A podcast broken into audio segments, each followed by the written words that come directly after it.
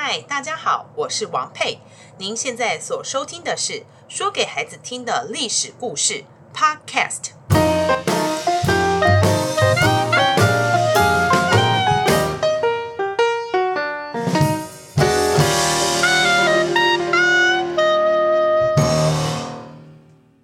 大家好，我是王佩。上一集讲到东周春秋时期公子小白如何成为第一霸主齐桓公的故事。我这里要强调一下，虽然现在名为东周，也有周天子，但是实力已经不如从前，所以接下来的故事中，周天子都会站到旁边，没有戏份。所以里面你听到什么公、侯、伯、子，这些都是诸侯的爵位名称。春秋第一霸主齐桓公，就是一个肌肉比老大还大，实力比老大还强的小弟。好，齐桓公登上霸主宝座后，他在葵丘这个地方召集各方诸侯聚会，又有管仲的辅佐，确认霸主的位置，国力相当的强盛。在葵丘大会上，齐桓公特别嘱咐宋襄公要好好照顾自己的儿子太子昭。乍听之下都没有问题，但是问题就出在齐桓公他的老婆跟小妾非常的多。齐桓公有三个太太，六个妾。但是太太都没有生孩子，六个妾，每一个妾都各自生了一个儿子。齐桓公他偏偏不是立长子当做太子，而是立自己最喜欢的儿子昭当做太子。这件事情引起了其他公子的不满，各自形成党羽，相互攻击来攻击去，搞到最后，连齐桓公死了两个多月，都还没有决定谁才是齐国的君主。齐桓公的尸体腐烂发臭，甚至还长出蛆，蛆虫啊，大批爬出了宫门。老臣们实在看不下去，于是对着长公子说：“如果长公子可以安葬齐桓公，大卫就属于长公子了。”长公子回答：“你早说嘛，这也是我的愿望啊。”所以原来的太子昭因为齐国发生政变。带领的侍从逃到宋国，投靠了宋襄公。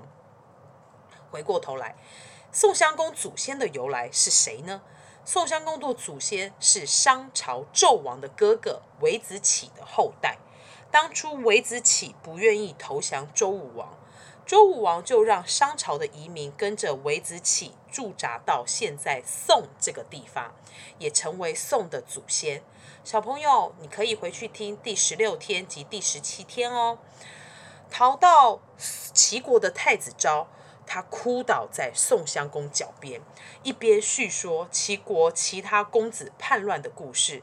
宋襄公心想：如果能安全送太子回齐国登上王位，我宋襄公的名声肯定享誉诸侯。我还可以召集所有的诸侯，成为一代霸主呢。有了称霸的心的心之后，他对大臣们说：“我是用仁义治国，当年答应齐桓公要好好照顾太子昭。今天太子昭有难，见死不救是不仁不义啊！”大臣们纷纷劝宋襄公：“我们土地、国力还有人才都不如齐国，自己国家都快不保了，不要这么莽撞吧。”宋襄公心意已决，两次出兵，果然顺利让太子昭回齐国登上国王。从此，宋襄公声名大噪。宋襄公因为这一次的举动成功，便洋洋得意，想要号令诸侯，成为霸主。但实际上，宋国的土地、人才还有国力都不强大，自己肌肉不够大，实力不够坚强，还想要命令别的国家。真叫人啼笑皆非啊！到了推选霸主的那天，宋襄公信心满满，开口先说：“我一直想学齐桓公霸主的基业，上遵从天子，下好好安抚百姓，我们相互停战，好好休养生息，一起共享天下太平吧。所以今天的盟约，我们应该要推选一个盟主。”大家觉得应该推选何人啊？南方来的楚国楚成王首先发言：“那你打算推举谁呢？”宋襄公回应：“看谁有功绩功劳，就先推举谁。如果没有功绩功劳，我们就按照爵位来分吧。”楚成王这时毫不客气地说：“那听我的名字就知道，我早已经称王很久了。那我就不客气，来当这个盟主啦。”完全出乎宋襄公意料之外。宋襄公脸色一变，但依旧忍住脾气说：“你已经僭越超越自己的本分，称自己为王了。没有天子号令，你还真觉得自己就是王了吗？”这时，楚成王部下大喊：“你们各诸侯是听令楚国，还是听令宋国的呢？”诸侯们齐声一起高喊：“我们遵从楚王号令。”哇！这时宋襄公气得血压飙高，回去细想，当日诸侯中郑国喊得最大声，推选楚王最卖力，一整个恼火的宋襄公决定请全国之力攻打郑国。郑国接到消息，赶忙向楚国求援呐、宋军跟楚军两军就在洪水这个地方相遇。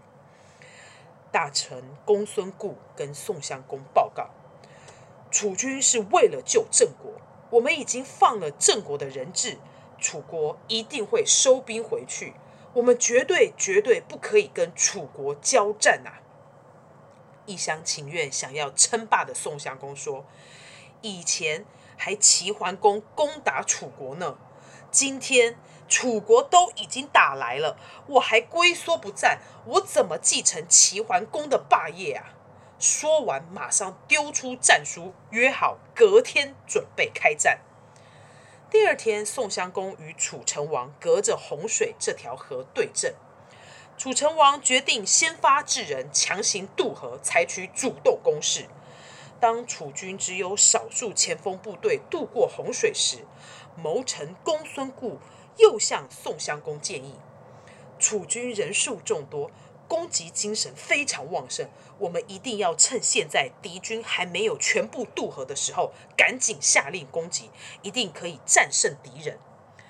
一心想要称霸的宋襄公毫不考虑地说：“这怎么可以？”敌军正在渡河，毫无还手能力，我们怎么可以这样不讲武德去攻击人家？用这种诈术作战，赢了也不光彩，绝对不能使用这种卑鄙手段攻击敌人，一定要让楚军败得心服口服。